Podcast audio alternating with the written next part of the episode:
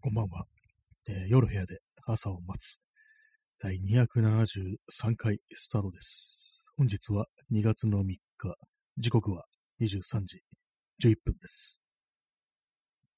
えー今日東京は晴れでした。えーまあ早速ですけども、インスタントコーヒーを飲みます。ちょっと喉をね、湿らせてからという感じなんですけども、今日ちょっと寒かったですね。寒いなと思い。結構なんていうか、年明けてからあんまこう気温が読めないような感じになってますね。割となんかこう、晴れてて、こう太陽が出てて、こう、風とかあんま吹いてない日だと結構暖かく感じたりするんですけども、まあそういう時になんか真冬の格好で出ると結構ね、汗とかかいてしまったりなんていうことがあったんですけども、今日はまあまあ風が東京は強くって、結構ね、寒かったですね。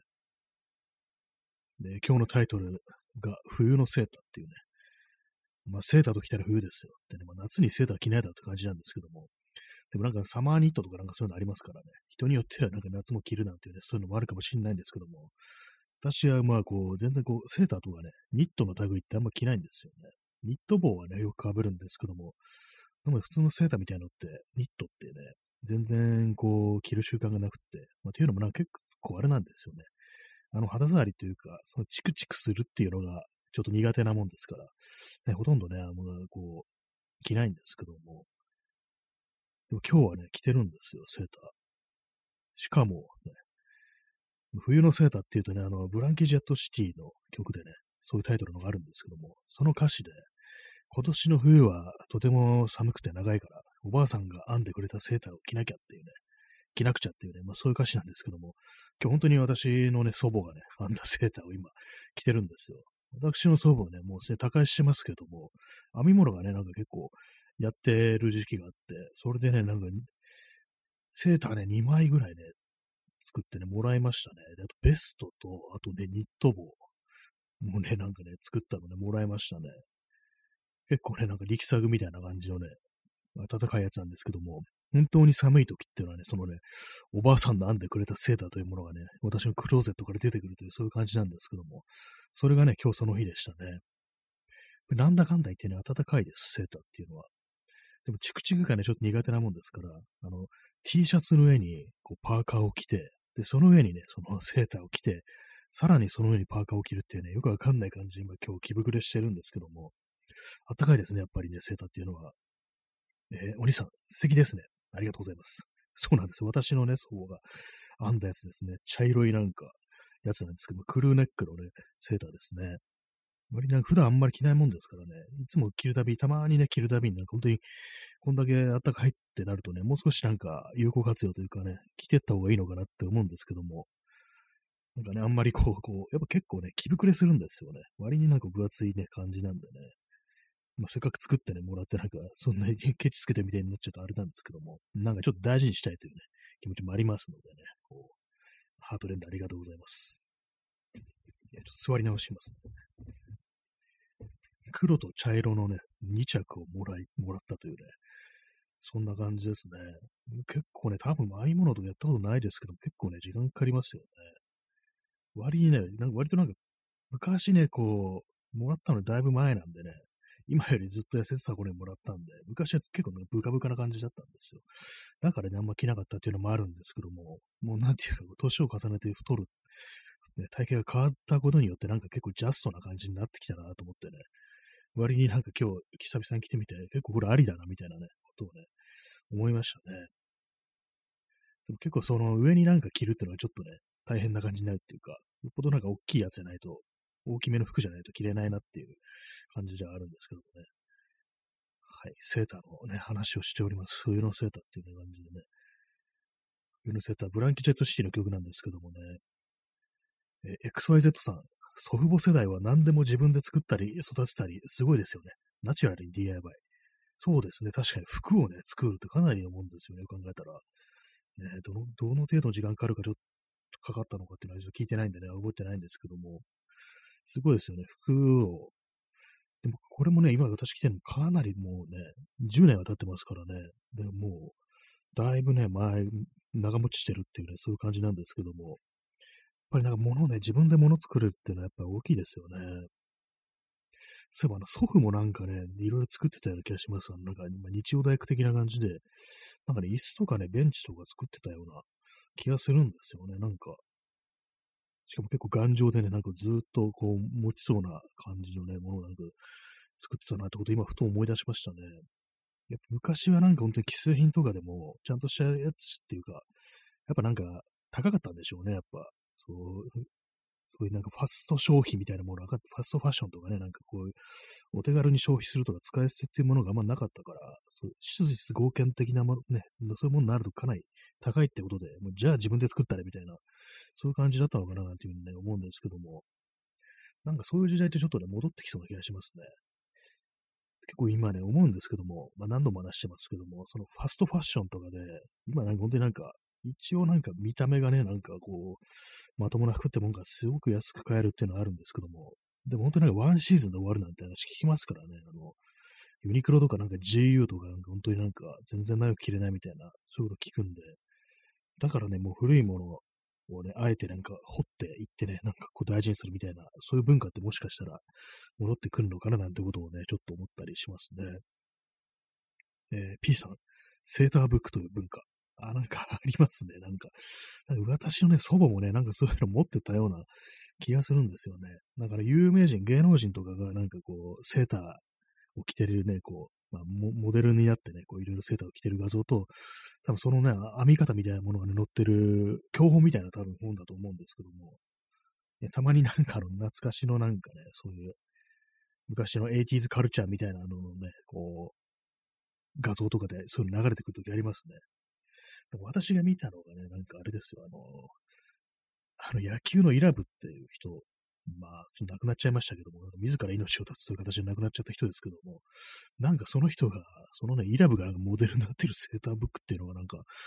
あったらしいですね。なんか結構不思議な感じしましたけども、あとなんか芸能人とかなんですけども、なんか謎になんかね、野球選手がなんかモデルになってるっていうセーターブックがね、あったみたいですね。不思議ですね。なんかあの、セーターブック集めてる人もいるのかもしれないですね。そしたらね、世の中。セセーターブックってね、でもなんか編み物をやってみたらね、面白いかもしれないですね。なんかね、こう、使えますからね、全然丈夫、丈夫っぽいしっていうね。結構まあ、そう、複雑な形のものは難しいかもしれないですけども、なんかミトンみたいなね、手袋とかなんかそういうものをね、こう、手編みのマフラーとかね、作って、彼氏にプレゼントするっていうのがね、今流行ってますねっていうね、嘘ですけども、なんかそういうの昔の漫画でよく出てきますよね。手編みのなんか作ってあげるっていう、なんかなん具体的に何が出典かわかんないですけども、なんか昔の漫画でそういうシーンがあるというね、なんかイメージがあるんですけども、本当にそんなことやってる人いたんですかね。結構大変な、なんか時間のかかるね、ものですけどもね。ニット帽とかね、結構ね、あんだ、編めたらいいなと思いますけど、結構あれ難しそうですね。なんか丸みを帯びたタイプ、形のね、ものが結構大変そうだなっていうのがあったりして、全然ね、見る限りね、編むってことはなんかね、こう、毛糸をなんとかね、こう、ね、絡ませたりし、絡ませるってあれですけども、ね、どうにかこうにかして形にするってことだと思うんですけども、なんかね、あの、私もその祖母がね、なんかいろいろやってるの見たことありますけども、どうやってあの形ができてるのかとか全然わかんないですね、なんか。不思議ななんかね、こう、カルチャーだなってこと思いますね。えー、お兄さん、カツオが K のセーター着てましたね。アルファベットの K ですね。ありましたね。なんかそういえばなんかカツオのなんかセーターね、K 耐えてきてる気がしますね。カツオよくセーター着てる感じしますね。割となんか昔のなんかアニメの、昔からあるアニメの主人公とか少年が出てくると、なんか割にセーター着がちっていうの割になんか結構あったような気がしますね。そういえば。セーター、やっぱり冬のなんか暖かいものって言ったらもうセーターっていうそういう時代があったんですかね。割になんかね、こう今なんかそんなにこう、ね、分厚いセーターとか着てる人ってあんま見ないような気がしますけどもね。男だとね、男性だとあんま見ないような気がします。女性だとまあいいんだかもしれないですけども。あんまね、こう、人の服とかをね、なんかじっくり見てみたこともないんでね、よくわかんないですけどもね。そういうわけでね、皆様の手編みとかね、セーターエピソードありましたら募集中です。募集してどうすんだって感じですけどもね。でもあれにあれですね、その既製品のなんかそのニットとか、まあ、買ったこともあるんですけども、やっぱなんかあんま好きじゃなかったですね。割となんなんかね、あんまりしっくりくる形のものがなかったような気がするんで、もう今はね、もうセーターはね、この、おばあさんの編んでくれたセーターでいいよ、なんていうね、なんかそんなこと思いますね、もはや。ね、P さん、ジャイアンがレッド・ツェッペリンと編まれたセーターを、あ、そういうの着てたんですか？やばいですね。レッド・ツェッペリンって、ジャイアン、レッド・ツェッペリン好きなのかなって思うんですけども、でも考えてみるとね、まあ、ジャイアンのね、お父さんかお母さんがなんか、レッド・ツェッペリン好きなのかなって感じですけどもね、不思議ですよね、なんか。レッド・ツェッペリンかっていうね。原作ですかね？漫画の方ですかね？それともアニメの方か。藤子不二雄がレッド・ツェッペリン好きだったのかな？なんていうふうにね、思ったりしますね。お兄さん、K セーターに短パンという謎コーデ。そうです。確かに。なんかあのね、上はね、セーターというね、もうイニシャルも入ったね、カツオのセーター、K のね、セーターを着ておきながら下は短パンっていうね、本当になんかあの、ギリギリまでね、短くしたね、あの、半ズボンですからね、昔の小学生のコーディネート謎ですよね。不思議ですよね。それにあの、ベースボールキャップとかいうね、感じですからね、なんか、なんであんなにあのね、こう、半ズボンだったのかななんていうふうに思うんですけども、もうちょっと前にね、たまたまなんか、なぜこう昔のね、子供はなんか半ズボン履いてたのかみたいなね、記事を読んで、で、その推測としては、あの、子供はすぐ成長しちゃうから、あの、すぐね、あの、丈がね、足りなくなるっていうね、ことで、裾がね、短くなってしまうって言われて、それで半ズボンを履かし、履かしてたんじゃないかみたいなね、でもそういうね、説がありましたね。なんか頷ける気がしますね。確かにすぐにね、なんかツンツル手になるっていうね、感じだともったいないですからね。だって初めからなんか短いの剥がしとけやみたいな、そういう感じかもしれないですね。結構ね、子供なんかすぐ大きくなるから服とかね、もう大変ですからね。大変らしいですからね、本当に。えー、耳かきさん。昔の漫画は手編みの手袋やマフラーを送るエピソード多いですよね。そうですね、ほんとなんか、ね、具体的に何の漫画がっていうね、まあ、ちょっと思いつかないんですけども、ね、結構ね、ありますよね。その手編みで何かを送るということがなんか、すなわちこう、誠意を表すみたいなね、なんかそういう、なんか昭和っぽいというか、なんというかね、そういうのありますからね、実際いたのかな、なんていうふうに、ね、思ったりするんですけども、なんかいろんなね、いろんなね、あの、失われた文化というものがありますね、今思うと。手編みの手袋はマフラってね、よくなんかそういうのね、今の時代だとなんか重いというね、ことでなんか敬遠されるっていうのがありますけど、昔の人っていうのはなんか結構ね、喜んで受け取ってたのかななんていうふうに思ったりしますね。手編みの手袋やマフラーね、まあもらったらね、普通に嬉しいもんですね。なんかこう、まあ、男女関係に置くとね、置いてはなんかそういうものがね、なんかこう、あれですからね、ブロークアップっていうんでしたっけ？なんかその男女が別れる、カップルが別れること、英語でそういう時にね、どうしたらいいのかって問題がまあ非常に多いですからね。もらったもんなんかもう捨てんのもあれだし、っていうね、あれですからね。普通になんか既製品だったらね、売れるんですけども、手編みのものを売るわけにはいかないというね、ありますからね。もう嘘ついてね、メルカリとかにね、私が編みましたっていう体で出品するしかないですね。まあ、それをね、見て、こう、ショックを受けるね、そう、元パートナーみたいなね、なんかそんな絵が浮かびますけども、もうそれでいいんじゃないっていうね、捨てるよりはいいいいですよ、本当に。捨てるよりはなんか誰かの手に渡ってでも使ってもらえる方がいいなっていうふうに思いますね。それが本当の持続ね、こう、持続性だろうみたいなことをちょっと思うんですけども、ね。まあ、何を言ってんのかわかんなくなってますけどもね。ね P さん、子供が成長するとき、お尻も大きくなる気が。ああ、確かに、そうですね。あの、で、半ズボンだって、丈がね、丈の問題解決してもね、お尻も大きくなるとかね、それこそね、腰回りもだんだん大きくなるっていうかね、全体的に大きくなると考えたら確かにね、半ズボンでも追いつかんぞみたいなね、なんかそういうのはね、ありますよね。確かに。どうなってたんですかね。なので私も子供の頃半ズボンとか履いてたような気がするんですけども、いつぐらいまで履いてたのかちょっとね、思い出せないですね。まあね、服、服ね、服なんか全然こう、気の使わないね、なんか、子供ではありましたね、ほんと。いつぐらいからもうなんかね、ちゃんとした格好するようになったかっていうとね、なんか本当にもう結構ね、まあ高校の時もなんかね、もうまだね、まだまだクソだだったと思いますよ。結構ね。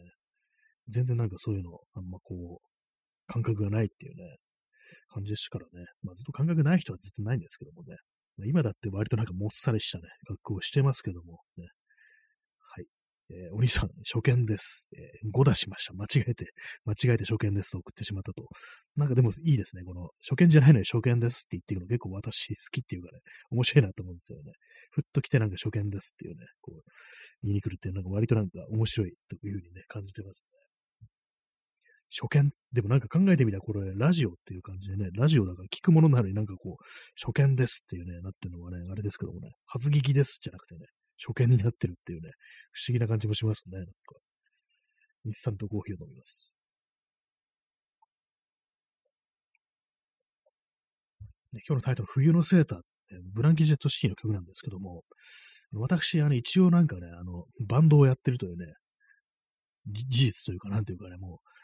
全然まあ練習とか全然してないんですけども、まだやめてないからやってるというふうにね、主張してるんですけども、一回なんかね、その、メンバーがね、あの、冬のセーターちょっとね、なんか好きだからやってみたいんだよね、みたいな話をして、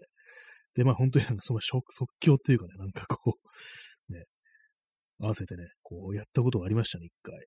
まあ、全然その、事前に打ち合わせもないしね、こう、耳コピとかやってないから、勘でやるみたいな感じでね、かなりこう、適当にやったんですけども、ああ、もうこれでもうね、バンドで一回ね、こう、冬のセーターやってみたいというふうに思ったんだけども、それが叶ったからもう、本望だみたいなね、ことを言ってて、もう一つのね、目的が達成されたなんていうね、そういうなんか心温まる会がありましたね、そういう。もうね、も何年もね、やってないですけどもね、その練習とかね。ブランキー・ジェット・シティっていうとなんかあの、あの、まあでも解散してんですよね。解散、解散しましたね。だいぶ前にね。なんかあれを思い出しますね。あの、ボーカルの人、浅井健一がなんかあの、維新を支持してるみたいなことをなんかね、ローリングストーンのね、インタビューでなんか言ってたっていうね、記憶があって、なんか、今もそうなのかなみたいなことをね、ちょっと考えたりね、しますね、たまに。どうなんでしょうか。だいぶ前だからなんか考え直したりするのかななんてことも思うんですけども、なんかそういう感じもなさそうだなみたいなね、ことを考えちゃいますね。今の状況一体どう思ってるでしょうかなっていうね、と思うんですけども、まあ、そんなね、冬、冬のセーターに、ね、まつわる逸話でした。逸話って感じですけどもね、冬のセーターっていうね、まあでもなんかあの夏もね、なんかセーター着るって人なんかいますよね。薄いやつを。私からすると結構信じられんというから、よくそんな格好できるもんだっていうね、こと思いますけども、一回ね、私のね、ね真夏にあのニットキャップ被ってる人って結構おしゃれな人でね、なんか、ね、そういうか、結構その服装に気遣ってる人なんですけども、で、まあ、ニットキャップね、私もなんかもう夏でもちょっと被りたいなみたいな思うんですけども、まあ、未完成暑いってことで、ね、なんかちょっと厳しいなと思ったんで、で、まあそういうふうにあの、そのね、おしゃれな、ね、私の知ってる人がね、被ってたんで、夏、夏のニットキャップってなんか、冬のやつと結構違ったりして涼しいとこあるんですかって言ったら、いや、普通に暑いよとかなんか言ってた、言ってましたね。あ、そうなんだっていうふうに思って、あ、もう我慢なんですね、みたいなね、なんかことを思ったね、ことがありますね。結構おしゃれは我慢なんてこともありますけどもね、真夏のニットキャップはもうちょっと私、ね、もうなんか濡れて重くなるぐらいのね、レベルまでいっちゃうと思うんで、ちょっと無理だなみたいなね、こと思いますね。普通のなんかキャップとか被っても、もう汗とかね、もう貫通してきますからね、なんか。ちゃんと普通のね、あのコットンのね、キャップとかだと、汗止めとかついてないよってやつですね。なんかああいうの被ってると本当になんかもう、お前帽子濡れてんぞみたいな感じになるんで、もうちょっとね、あの、夏はね、夏の本当になんか涼しい素材のものしかね、こう被んないようにしてるんですけども、ニットキャップはね、ちょっとね、厳しいですね。私、あの、冬ですらね、あの、結構汗かいてる時ありますからね、そのニットキャップ被ってる時とか。この間もね、なんかそのニットキャップ被って、こう自転車乗ったらね、かなりね、なんかこう、帽子が濡れるっていうね、感じのね、レベルでこう、暖かく、暖かくなり、ね、汗をかいてしまいましたね。結構ね、おでこに、おでこがなんかすぐ熱くなるんですよ、被ってると。それでなんかもう、あれなんですよね、深く被れないという感じで、額はなんかね、常にこう露出させておきたいみたいな、そういう感じがあるんで、ですけども、でもどっちかっていうとそのニットキャップのね、被り方で、私は深く被る方が好きなんですよね。なんかあれ赤く、ね、浅く被る人いますけども、私のね、好みとしてはね、深く被るっていうのがね、なんかこう、スタイル的に好きで、なんで深く被るのが好きかっていうと、あの、格好の巣の上でっていうね、これ70年代のあのジャック・ニコルソンの映画ですね。ジャック・ニコルソンが主演の映画なんですけども、その中でね、主人公のね、こう、ジャック・ニコルソンがね、黒いニットキャップをね、深く被ってるんですよ。で、なんかあの、デニムだったかシャンブレのシャツの上にあの、フライトジャケットを着てるっていうね、そのスタイルがね、私は大変かっこいいなと思ってて、それであのニットキャップというものは深く被るように、まあ、なるべくしてるっていう感じなんですけども、まあ、暑いんですよね、なんかあれはね。インスタントコーヒー飲みます。えー、P さん、夏はコットン、冬はウールかアクリル。ああ、一応ね、あ、夏はコットンとか一応あるんですね。なんかあんまりこう分かってないんですけども。私がね、被ってるのは多分、まあ、持ってるのはウールかアクリルっていう感じですね。夏コットンのどうなんですかね結構持ってないんですけども、実際なんか結構涼しかったりするのか、涼しいというかまあ我慢できる程度になるのか、どうなのかっていうね、気になるんですけどもね。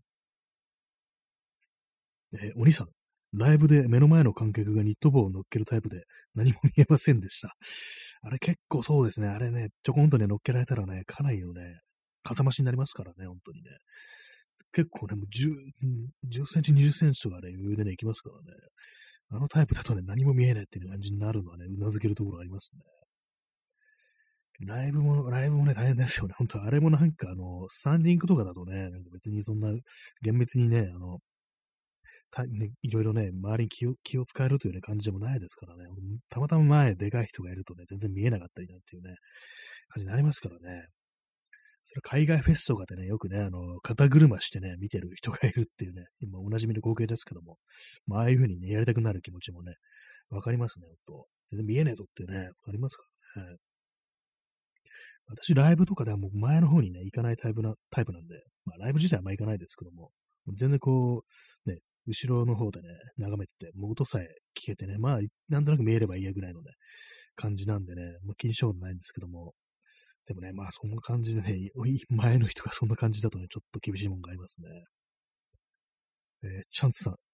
目の細かいニット帽、被り方がわからず、すぐストレッチマンみたいになってしまいます。あー、ストレッチマンってなんかあの、あれですかね、上がちょこーんとなんかあの、とんがったみたいに出てる感じですかね。あの、全身タイツのなんかあれですよね。ストレッチマン検索してみますね。ストレッチマン。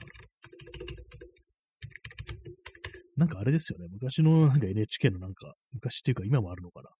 やつですよね。あ、出てきました。あの、あ、もうとんがったやつですね。あの、あれですよね。ピチョンくんみたいなやつですよね。あの、エアコンのなんかキャラクターみたいな。とんがったやつですね。もうこれ、あ、でもなんかね、ありますね。この感じになるの。なんかでも乗っけるってなるとね、どうしてもこのストレッチマン的な感じになりがちですよね。私もなんか乗っけるね、乗っける感じだとね、本当になんか自分がなんか全然似合わないね、感じしちゃうんですよね。乗っける系の人ってなんかかなりなんかあの、顔が小さい人、あの細身で顔が小さい人じゃないと似合わないっていうね、感じがあるんですよね、なんとかイメージ的に。だからね、あんまりこう本当になんか顔のね、幅が狭い人とかじゃないと、なんかあの被り方って難しいんじゃないかって思ったりしますね。ストレッチマンかっていう、感じですね、本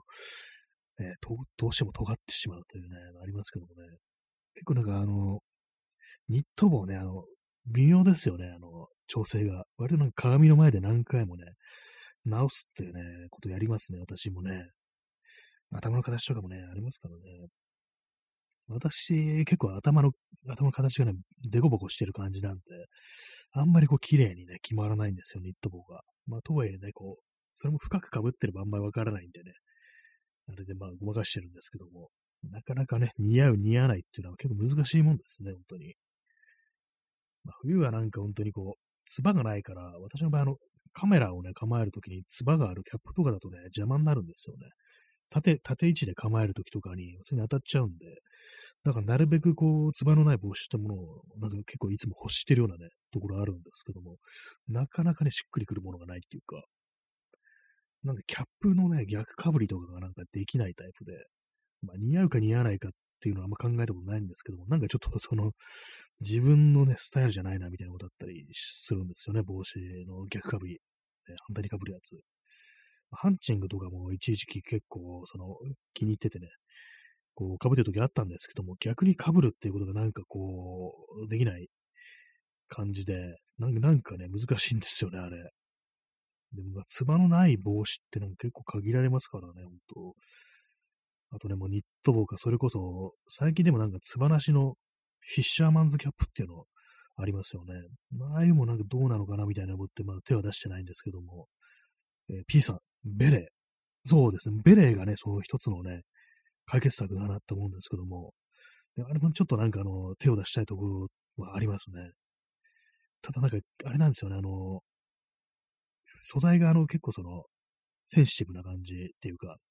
私ね、結構その、冬でもね、結構汗かいたり、額とか結構汗かくんで、なんか洗濯とかね、なんかできるようなものだといいなっていうふうに思って、それでちょっとベレーにあんまこう、ね、現実的な選択になってないっていうのがあるんですけども、あ、P さん、飛行帽。あ、飛行帽もありますね。確かに。あの点の感じっていうのは、ね、ちょっと軍人っぽさが出ますね。ちょっと。それもね、いいかもしれないですね。結構、ただ、あの、東京の気候だと、暑すぎるんじゃないかみたいな、ちょっとことがね、あったりして、だいたいあの耳のところに結構ファーみたいなのがついてて、これちょっと、なんかあったかすぎるかな、みたいなことはね、まあ思ったりするんですけども、結構あの手のね、飛行棒的なやつをうまく被ってるってなると、あの、キング・クルールっていうね、ミュージシャン。あのね、彼、彼がなんか結構、いい感じに来てね、かぶりこなしてたようなね、記憶がありますね。あ、ピザ、コットンニットベレーっていうのがあるんですね。あ、それね、コットンニットっていうのは私よく知らなくて、その、それなら結構ありかもしれないですね。割と洗いやすそうな、コットンならいけんじゃないかみたいなね、ことをね、思っ思いますね。確かにそれは良さそうなんで、ちょっと探してみようかなっていうふうにね、思いますね。えー、P さん、プレッパーとしては最終的にヘルメット。そうですね、もう最後はそこですよね。常にね、何が飛んでくるかわからないし、何ね、本当に、急にね、なんか災害起きるかもしれないから、もう、日常的にヘルメットを使っていこうぜみたいなね、感じになったらね、面白いですよね。でも、プレッパーでもね、さすがにこれヘルメット被ってる人いないですね。結構私、YouTube とかで、プレッパーのね、割となんかどうかしてる感じのね、人のなんかチャンネルとかたまに見るんですけども、ヘルメットいませんでしたね。本当になんかもう、そこまで行くと、本当どんぎまってるっていうかね、もう今、今、まさにね、こう、始まってるぞみたいな感じで生きてるのかなと思いますけども、ヘルメットはね、まだ見たことないですね。ちょっと面白いかもしれないですけどもね。まあ、確実に何かね、なんかこう、ね、もう職質の対象になるだろうな、みたいなこと思うんですけども、それかまあ、バイク用のヘルメット被ってるとかね、それはならちょっとごまかせるかもしれないですね。ちょっと今バイク降りて歩いてますみたいな感じでね。まあ、私もまあまあ自転車っていうのもありますけどもね。えー、P さん、侍気取りで、八金、八金っていうのは何ですかねあれですか？あの、ちょっと今検索してみます。八ってあの植木鉢の八に、お金の金。八金？八金？八か、バチかぶりってやつですか？な、なんだろうこれ。八金か。あ、あ、忍者みたいなやつですね。あ、これってなんかあの読み方もわかんないんですけど、八金って言うんですね、こういうの。知らなかったな。忍者みたいなやつ、あの、額のところに、あの、金属の板みたいなのがね、あるってやつ。面白いですね。それもなんかありかもしれないですね。あり、ありではないですね。やばいですね。やばいけど面白いは面白いですね。ねえ、お兄さん、所さんはたまにヘルメットですよね。ああ、でもなんかその、あれ、世田谷ベースとかで、なんかそういう格好してたような気がしますね。確かに。あれですね、バイク乗る人だと、なんかいるごまかしがきというか、まあ自分はこういうあれだからっていうね、感じに、ね、なるかもしれないですね。今思わずヘルメット所さんで検索してますけども、なんか画像出てきますね。そんなのジェットヘルメットっていうんですかね、こう、つばのないやつですね。ヴィンテージっぽい古い、古い感じの。この感じでね、終始行くっていうのも、まあまあ面白いかもしれないですね。なんか、なかなかね、こう、ありかもしれないって思うんですけどね。まあ、バイクとかになると、それはそれで、ね、いろいろこう、バイクならではのファッションってものができるというね、感覚がありますけども、まあ、私はあの別にバイクの免許もね、持ってないっていうね、こう普通免許しか持ってないんで乗る、乗るとしたら原付きだけっていうね、まあそんな感じでございますけどもね。まあ、そんな感じで今日はね、いろいろ、いろいろ教えていただきました。なんか、後で検索してみます。なんかいいのさ、あるかどうか。帽子の話からね、セーターの話っていう感じでね。まあ、そんな感じで本日、えー、第230、えー、3回、273回の放送をね、えー、お届けしました。P さん、自転車のヘルメットのあまり不審者に思われない。あ、それはありますね、確かに。なんかまあ被った方がいいのかもしれないですね、それは。なんかいいのあったらちょっと、携帯するのがちょっとめんどくさいかもしれないですね、脱ぐときが。まあそんな感じでね、おばあさんなんでくれたセーターをね、着ながらお届けしましたけども、いかがでしたでしょうか。ね、ちょっと暑くなってきました。あったかいですね、セーターっていうのは。まあ、パーカー2枚にセーターに T シャツですからね、それあったかいやって感じですけどもね。そんな感じで、えー、ご清聴ありがとうございました。それでは、さよなら。